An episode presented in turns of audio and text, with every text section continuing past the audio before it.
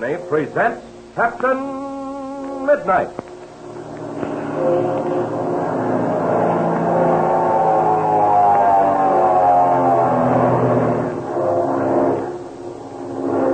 Captain Midnight, brought to you three times each week by the Skelly Oil Company, Skelly Jobbers and Dealers.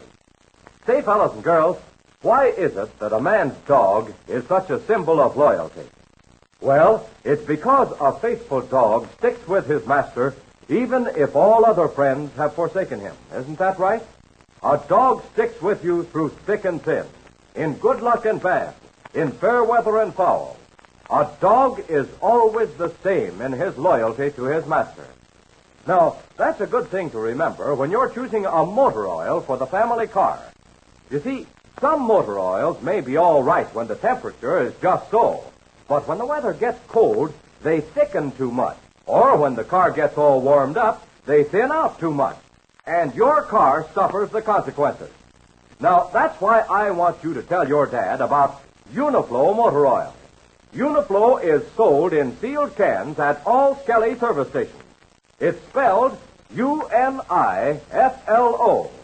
Uniflo motor oil changes less when the temperature changes, much less than the average motor oil. It thins less when it's heated and thickens less when it's cooled. It's always there when it's needed, like a dog that's ever faithful to his master. Now, what does that mean to your dad and your family car? Well, it means faster starts on winter mornings, less wear on your battery. It means fewer damaging dry starts, because Uniflo flows instantly to all parts of the motor, even when it's stone cold. It means safer lubrication when the motor is hot, less oil going up in smoke, because Uniflo keeps a good body even at scorching temperatures. Add that all up, and it means just one big thing. Economy. Money saved on your family car this winter. So tell Dad all about Uniflo motor oil, the true all-weather friend for your car. Explain how Uniflo gives protecting lubrication at all temperatures, and yet it actually costs no more than other premium grade oils. Tell Dad to ask for Uniflo at your Skelly service station tonight. And now to Captain Midnight. A strange mystery has developed. When Captain Midnight, accompanied by Ma, Patsy, and Steve Donovan, together with Pinky Drake, Slim Pool, and the Mexican boy Pebbles, arrived at Bridgeville Airport, no trace could be found of Chuck Ramsey's plane. Captain Midnight and Patsy hurried to the hospital to see Bud Conley, and to their amazement, found that he had not seen Chuck for almost 24 hours. As our scene opens now, Captain Midnight and Patsy have just left the hospital and are in a taxicab headed for the airport. Let's listen as Captain Midnight says. Oh, now, wait a minute, Patsy. I think you're becoming needlessly alarmed. Chuck will turn up. But gee, Captain Midnight, you're worried yourself about him. You can't fool me. Well, I was a little bit worried, Patsy. I just can't understand why Chuck wasn't at the airport to meet us. Well, he didn't know what time we were going to get in. Remember, we didn't bother to radio. No, we didn't, but he knew we were going to get in sometime today. And then again, why didn't he come to see Mr. Conley? Oh, there's some easy explanation, I'm sure. I think that Mr. Maxwell, the manager out at the visiting ship hangar, hit it on the nose. Chuck's up in the air for a little spin.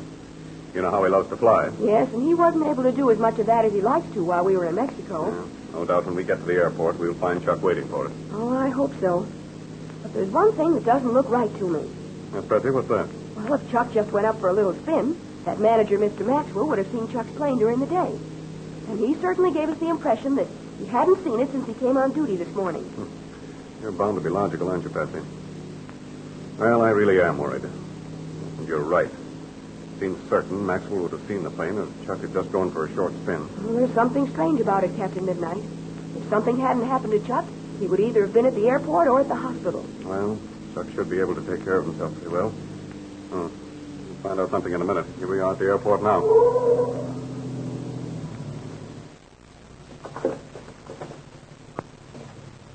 Airport, sir. Oh, thanks a lot. All right, Patsy, come on, let's get out. Here you are, driver. Keep the change. Thanks a lot, sir. Look, Captain Midnight, there's an airliner at the end of the field getting ready to take off. Mm-hmm. Yeah, there she goes, Patsy. Oh, it's beginning to get dark. He's already got his navigation lights on. Isn't it swell? I'm going to be an air hostess on a ship like that someday. When you're an air hostess, Patsy, you'll probably be on a ship that's even better than that. Oh, look. Isn't that Steve in the doorway of the passenger station? Yeah, it looks like it. Oh, yes, it is. Hey, Steve. Oh, hello there, Captain Midnight. Hi. Hi, Patsy. Say, where in the world have you two been? We've been to the hospital, Steve. See Bud Conley. Oh, sure. Say, how is he? No, he's much better. They've got his fever licked. The doctors say he'll pull through. Well, I'm sure glad to hear that. We've been looking all over the airport for you two. Wonder where you'd gone. We went out the back door of the hangar and grabbed a taxi. Uh, but tell me, Steve, have you seen anything of Chuck? I know. We figured he was at the hospital with Bud Conley. Well, no, Steve. He isn't there. Well, while I was looking for you, I ran across Mr. Maxwell. Did he find out whether Chuck had checked out? Well, yes, we went into the office together and he looked it up. And did Chuck check out? No, Patsy, he didn't. Maxwell says he's either around here somewhere or he's left without saying anything. Oh, I don't believe Chuck would do that. I don't think so either. Chuck isn't that kind. He follows regulations. Have you looked all over the airport for his ship? And you bet I have. That blue wing job isn't anywhere on this airport. I'll guarantee that. There's only one logical explanation. Chuck must have gone on a short trip. But suppose he did. Look, it's almost dark now. He'd certainly be back before this. Yes, he would. Chuck went out to put in some time. He'd surely land before dark. There's just one other explanation. Okay, Patsy, shoot. He went up for a short trip, then had trouble and had to make a forced landing. Patsy, I believe you've hit it. Maybe so. But now, wait. Let's go back and try to trace his movements. Now, in the first place, we haven't found anyone who's seen Chuck since last night. You mean Conley? Yes. Chuck and Major Steele were over to see Conley last night. So Major Steele was the last one who saw Chuck. Now, we've got to get hold of him. Oh, he should be out here somewhere.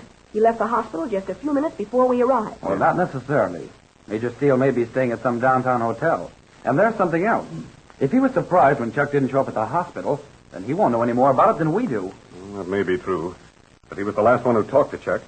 He might know where Chuck was staying or what the kid intended to do. Look, in through the door. Hmm? See, in the waiting room. Why, that looks like Major Steele now. Yes, it's Barry, all right. He's coming out through the door. Major Steele. Oh, Major Steele. Well, Patsy, Steve, what, what do you know about that? And Captain Midnight. Hello, Barry. I've just been looking for you. And we just started looking for you, too, Major. Well, I heard you got in a little while ago. Have you seen anything of Chuck Ramsey? Uh, we were just going to ask you the same thing. No, I haven't seen anything of Chuck since last night. We were over to see Bud Conley. We left the hospital together at 9 o'clock. Well, where did Chuck go? Well, we took a taxi, and I dropped Chuck off here at the airport. Then I went on downtown to my hotel. I was feeling pretty tired. Well, have you got any idea what Chuck was going to do out here? No, not very definitely. As a matter of fact, I didn't pay a great amount of attention. But I do know Chuck said something about wanting to see some friends of his. Oh, what friends? Did he say? No, he didn't. But I took it for granted they were pilots. Who do you think they could be, Steve? Ah, you've got me there, Patsy. You know how Chuck is. He makes friends with everybody. He probably knows a lot of the fellas out here. Oh, this doesn't seem to be getting us anywhere. Uh, tell me this, Steve. Do you know where he's been staying? Oh, yeah, yeah, I can tell you that. At least I think I can. I introduced him to Bud Mason, chief pilot for Southwest. He told Chuck he was welcome to bunk in the pilot's room. Okay.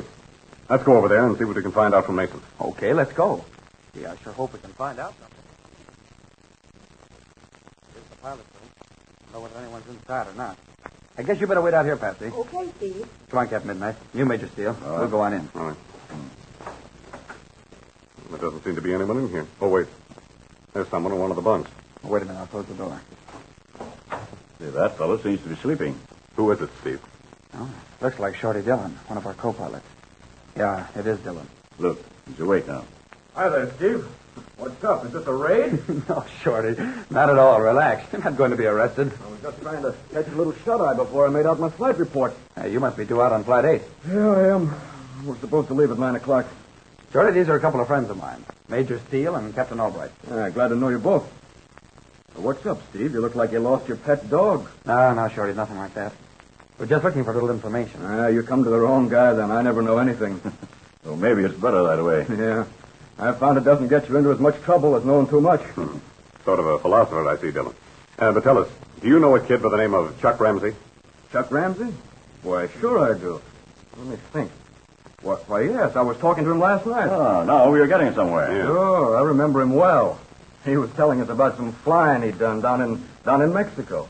I was kind of surprised. A, a kid that young. Well, Shorty, you know how it is. Our pilot's been flying a few years and gets a little bit older. He starts talking about hair-raising experiences he's had. Of course, everybody knows he's making some of them up. But then nobody minds very much as long as they are good stories. Weren't the stories Chuck told good? Boy, I'll say they were. A bunch of us were sitting around listening to him, and the hair just came up straight off our heads. Why, he even told one about having a forced landing right in front of a big cattle stampede. And you didn't believe him, eh? Well, I'll tell you, Captain. While he was telling it, it sounded okay. But later on, after the kid left, we began talking about it among the crowd, and we thought he was spreading it on pretty thick. Why, he even said something about flying with a famous pilot called Captain Midnight. Of course, we've heard of this guy, Captain Midnight, but it didn't sound reasonable to us that, that this kid would be flying with him. How did Chuck happen to mention the name of Captain Midnight? Well, it was sort of funny. I don't think he really meant to, but it sort of slipped out. He got so excited telling that story. You might be interested to know, Dillon, that Captain Albright here is known by another name. Captain Midnight. What? What? Well, I, I don't know. I don't know what to say. I guess I'd better beg your pardon. That's perfectly all right, Dillon. I realize very well how Chuck's story must have sounded. Really, uh, the kid's a swell kid, and he sure can fly. We saw him up early yesterday afternoon. Okay, let's forget all about that. I'm very anxious to find Chuck. Can you tell anything that'll help us? Well, I can tell you this much. Uh, the kid slept on this very bunk I'm sitting on now. You're sure of that? Absolutely. I had a date last night and came in rather late. Young Ramsey was lying on this bunk fast asleep. Did you see him in the morning? No, I didn't. I, I slept late, and when I woke up, he was already gone. But you ought to find him down to the visiting ship hangar. That's where he keeps his plane. Well, he's not down there. He hasn't checked out. Gee, I don't know then. I sure hope nothing's happened to the kid. We hope that, too. Oh, but wait, tell me this. Where's Chuck been eating? In the lunchroom at the passenger station. Maybe he had breakfast there this morning. Well, that's an idea. Come on, boys. Let's go over there. Oh, uh, thanks a lot, Dillon, for all you've told us. That's all right. Glad to help in any way I can. Hey, that's funny. Where's Patsy? We left her right here. There she is, down the hall. Oh, yeah, she sees us. Well, look at her run this way. She's certainly excited about something. Captain Midnight. Captain Midnight. Yes, Patsy, what is it? I just talked to one of the Southwest pilots. He said that he saw Chuck in the lunchroom this morning at 7 o'clock. Well, Captain Midnight is getting closer every minute. At last, he has found out that Chuck was seen that very morning. But what has happened to him since then? Don't miss the exciting events leading up to the disappearance of Chuck Ramsey. Tune in Friday to Captain Midnight. Now, don't forget what I told you about ever faithful dogs and motor oil you can depend on. Yes, the oil that sticks by your family car through thick and thin is the oil you want your dad to use. Isn't that right? Well, then, you just remember to tell him about Uniflo motor oil. Uniflo is spelled U-N-I-F-L-O. Uniflo motor oil is sold at all Skelly service stations. Tell Dad why so many thousands of motorists are using Uniflo.